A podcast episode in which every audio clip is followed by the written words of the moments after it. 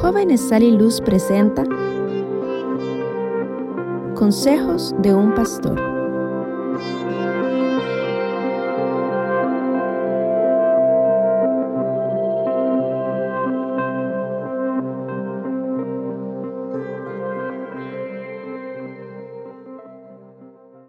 Jóvenes de sal y luz de la República de Costa Rica y el mundo entero hasta donde llegan las ondas celestiales por medio de este audio. ¿Cómo están jóvenes? Saludo en el nombre del Señor Jesucristo. Les habla su hermano Eladio Campos de la República de Panamá y creo que es el motivo para levantar nuestras manos, es el motivo para estar erguido, es el, motivo para darle gracias a Dios por nuestras vidas. Amados jóvenes, eh, quiero leer algunos textos bíblicos. Eh, creo que va a ser de gran ayuda para todos nosotros. Y vamos a ir corriendito, vamos a ir a Salmos 18, verso 30, 31 y 32. Vamos a ver algunos textos bíblicos para hablarles pues de... Eh, quiero contarles un testimonio el día de hoy, algo que me pasó y creo que es propicio para beneficio de la vida espiritual de cada uno de nosotros.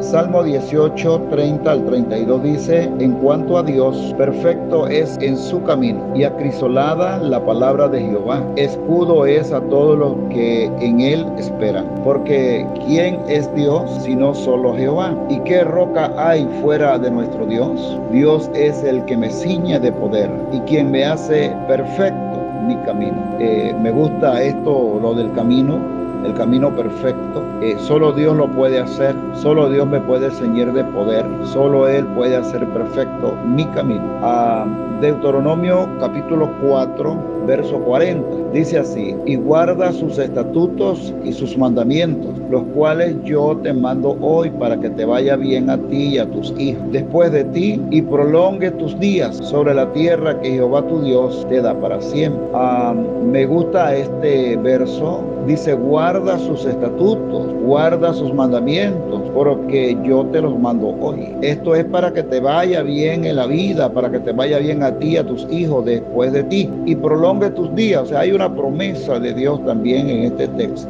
para nosotros, la juventud. En el libro de Efesios, eh, capítulo 6, el verso 1, verso 2 y verso 3 dice, hijitos, obedeced en el Señor a vuestros padres, porque esto es justo. O sea, la palabra eh, nos ordena, no nos pide por favor, sino que nos ordena obedecer a vuestros padres, porque esto es justo. El verso 2 de Efesios 6 dice, honra a tu padre y a tu madre, que es el primer mandamiento con promesa. ¿Ve? El verso 3 dice, para que te vaya bien y sea de larga vida sobre la tierra.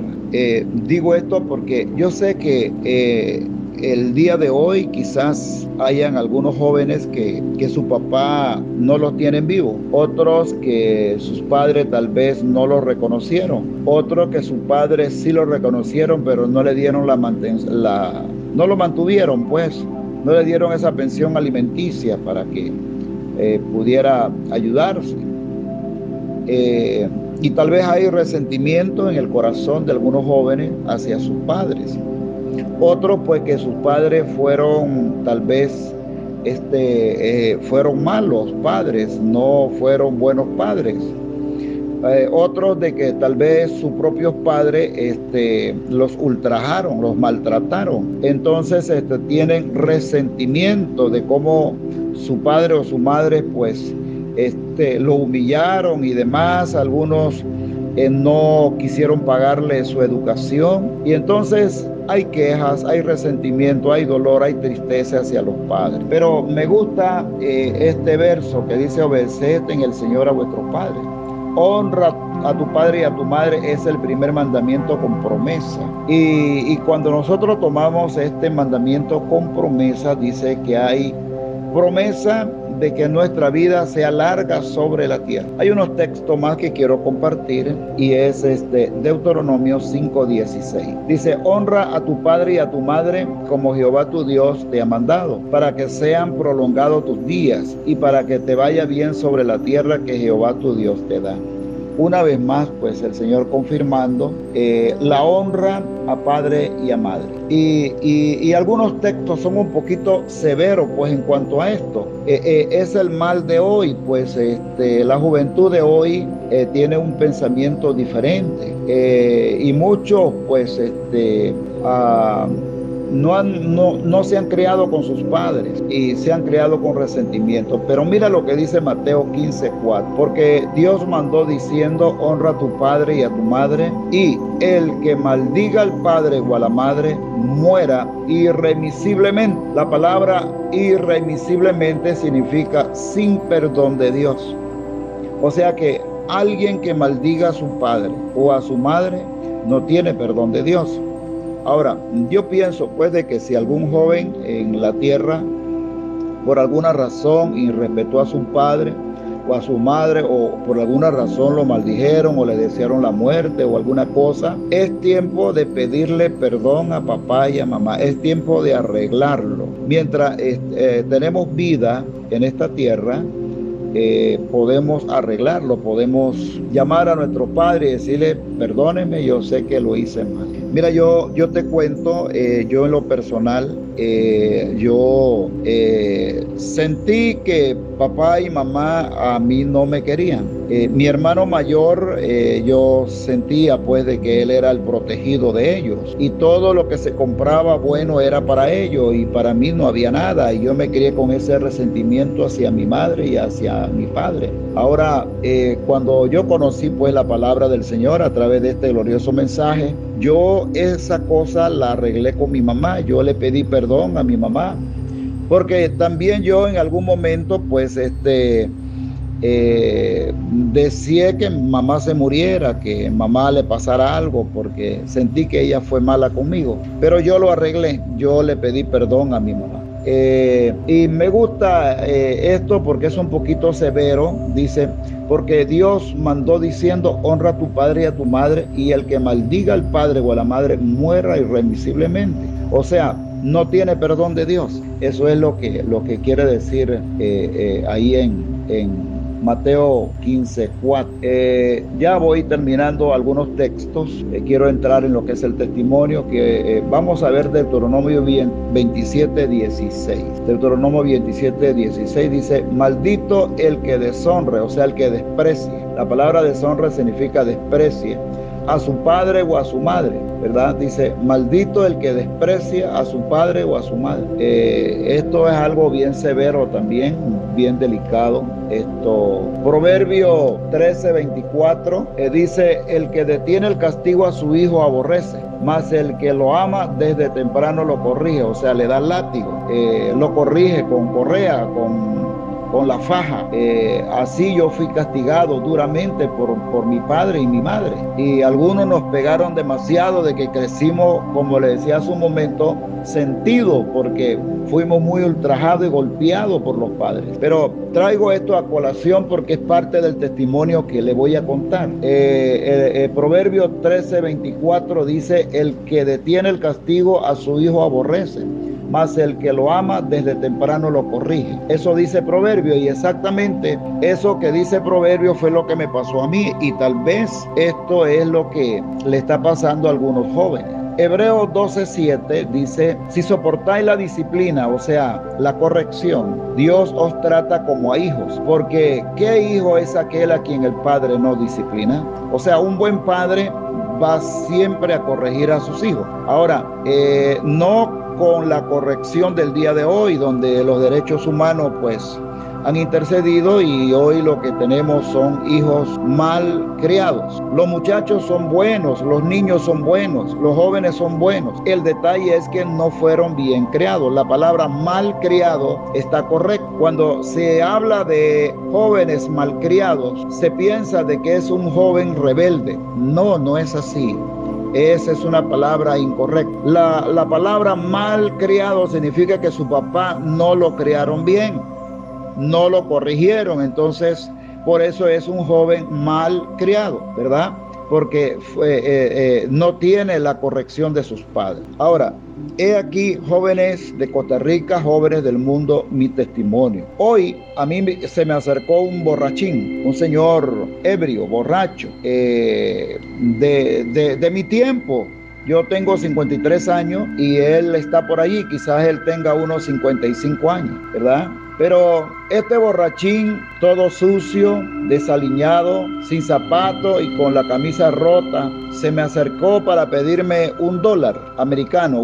aquí en Panamá eh, tenemos el, el, dólar americano, entonces él se me acercó y me pide un dólar. Eh, ah, yo le di 10 dólares. Sentí en mi corazón darle 10 dólares. Me dijo, muchas gracias, patrón, que Dios le pague, me dijo él. Entonces yo le dije, cuídate, pero él no me quitaba la vista de encima y, de pronto su rostro se iluminó de alegría. Me dijo, ¿no te acuerdas de mí? Y a la verdad, yo no me acordaba de él. Él dijo, estudiamos juntos en la primaria y también en la secundaria. ¿No te acuerdas de mí? Yo soy Marcos. Oh, yo dije, seguro, seguro. Él dijo, soy Marco el boxeador. Me decían porque era bueno para los golpes. Lo miré bien y dije, oh, Marcos, claro, me acuerdo. Me acuerdo, una vez eh, Marco nos peleamos y tú me ganaste, le dije yo. Pero otra vez eh, me defendiste de un tipo que me iba a golpear. Oh, Marco, le digo yo, ¿qué te pasó? Triste, me dijo, pues me pasó todo. Me metí en una banda de delincuentes, eh, de ladrones, mm, que fumaban drogas y caí en las drogas, caí en el alcohol, eh, embaracé a tres mujeres, robé, o sea, hurté, golpeé mucha gente, estuve siete veces recluido en un centro penitenciario. Y añadió y me dijo, mis hijos son un desastre, no me quieren, pensé en suicidarme yo dos veces. Y ahora ando mendigando pidiendo algunos dólares en la calle para comer y para beber. Dijo Marco, no más eso me pasó. Sentí con la cabeza y dije, qué triste. Él con una sonrisa me dijo, gracias por los 10 dólares. Ya tengo para mi vino de hoy. Cuídate. Y se fue con su paso tambaleando. De camino me puse a pensar yo del por qué nuestras vidas tomaron rumbos distintos. Si de niño tuvimos las mismas oportunidades y me respondí en ese momento. ¿Sabe dónde está la diferencia? La diferencia está entre tu presente y el mío. ¿Sabe qué jóvenes de Costa Rica y del mundo entero? La diferencia la hicieron mis padres. Sí, mis padres, porque yo tuve la mamá y el papá más malo del mundo. Jóvenes, quiero hacer un alto. Muchos de nosotros cree y piensa que tienen los padres más malos del mundo porque sus padres no los dejan ir a ciertos lugares, no los dejan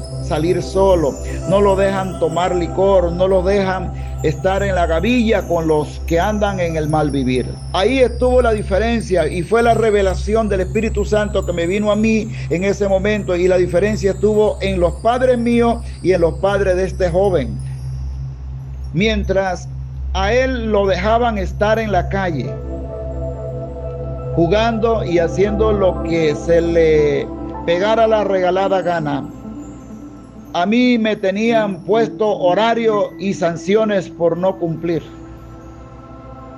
Mientras a él no le decían nada por no ir a la escuela, a mí me pegaban si faltaba o si tan solo me hacía tarde. Mientras a él le dejaban comer lo que fuera en la calle, fumar, tomar, contestarle mal a los mayores, yo me tenía que comer la sopa de verduras, tomar leche y café con pan. Papá y mamá me pegaban una garnatada en la cara o un manazo en la boca si yo le faltaba el respeto a una persona mayor. Jóvenes de Costa Rica y el mundo, hoy yo puedo hacer alarde y decir, gracias papá, gracias a mamá, tuve los mejores padres, pero ¿sabe qué? Yo pensaba de que papá y mamá eran los peores padres, los padres más malos de este mundo.